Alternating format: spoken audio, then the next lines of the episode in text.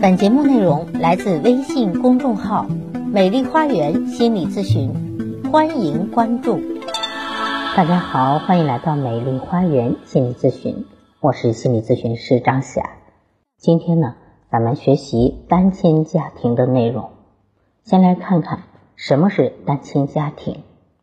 单亲家庭指的是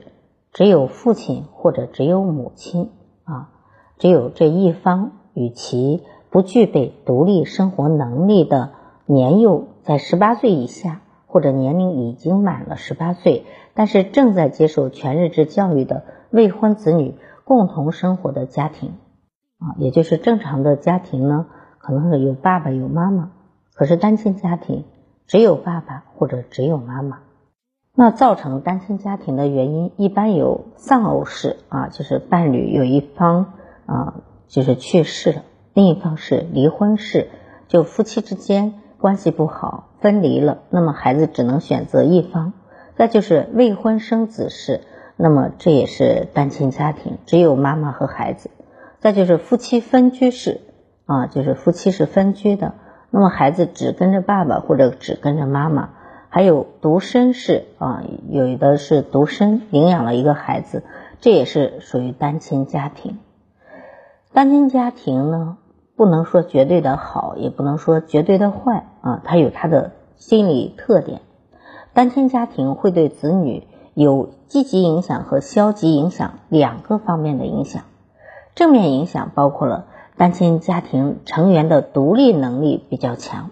另外抗挫折能力也比较强。同时呢，也存在其负面的影响，比如经济的压力、心理健康的问题。性教育的缺失，以及青少年犯罪行为等等。同时呢，当代社会也越来越关注因为非婚生育而形成的单亲家庭。中华人民共和国民法典啊，二零二零年的《中华人民共和国未成年人保护法》啊等法律法规，强调了单亲家庭的合法权益，致力于单亲家庭和谐稳定发展。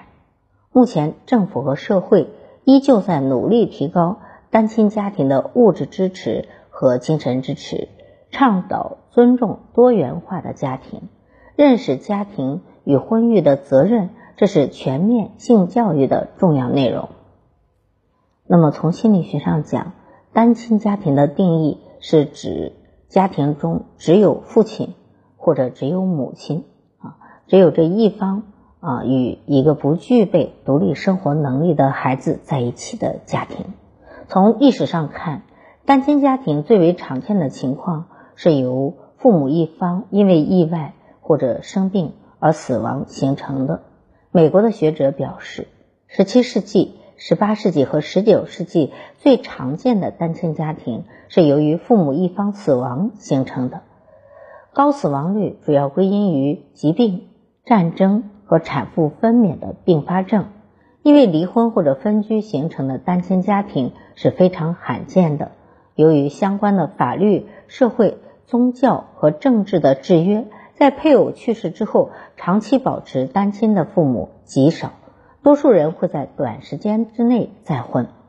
从二十世纪六十年代到七十年代，美国的已婚妇女的离婚率上升到先前的一点五倍。离婚式的单亲家庭也由此增加。一九八零到一九九零年十年间，中国单亲家庭也有着相似的趋势，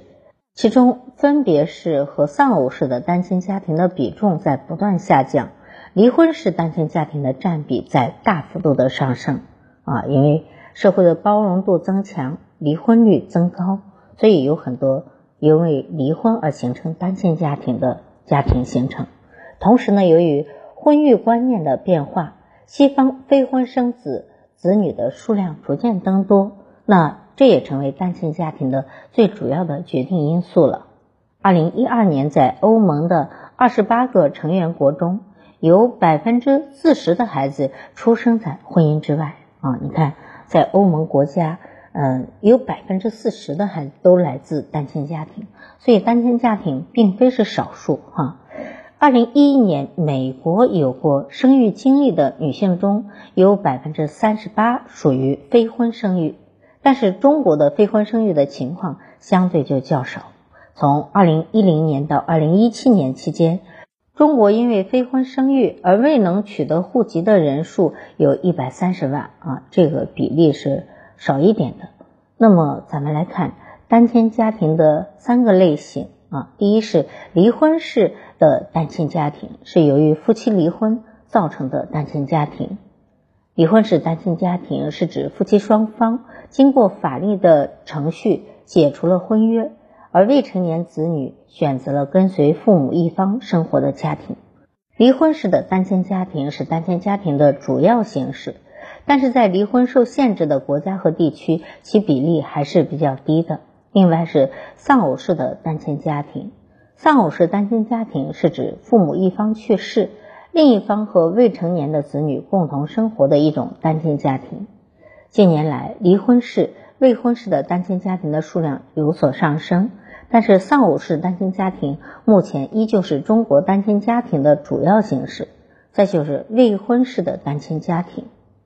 未婚式单亲家庭是指未婚男女。没有办理法律的结婚手续，所生育的子女与父母一方共同生活，并且常常以与未婚母亲啊，并非是非婚生子女共同生活的情况，就是一般是一个没有结婚的母亲带着一个非婚生子的子女共同生活。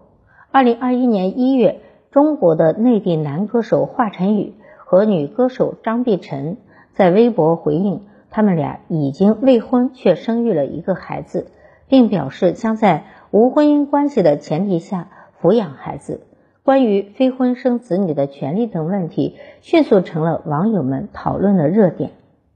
据《中华人民共和国民法典》的第一千零七十一条规定，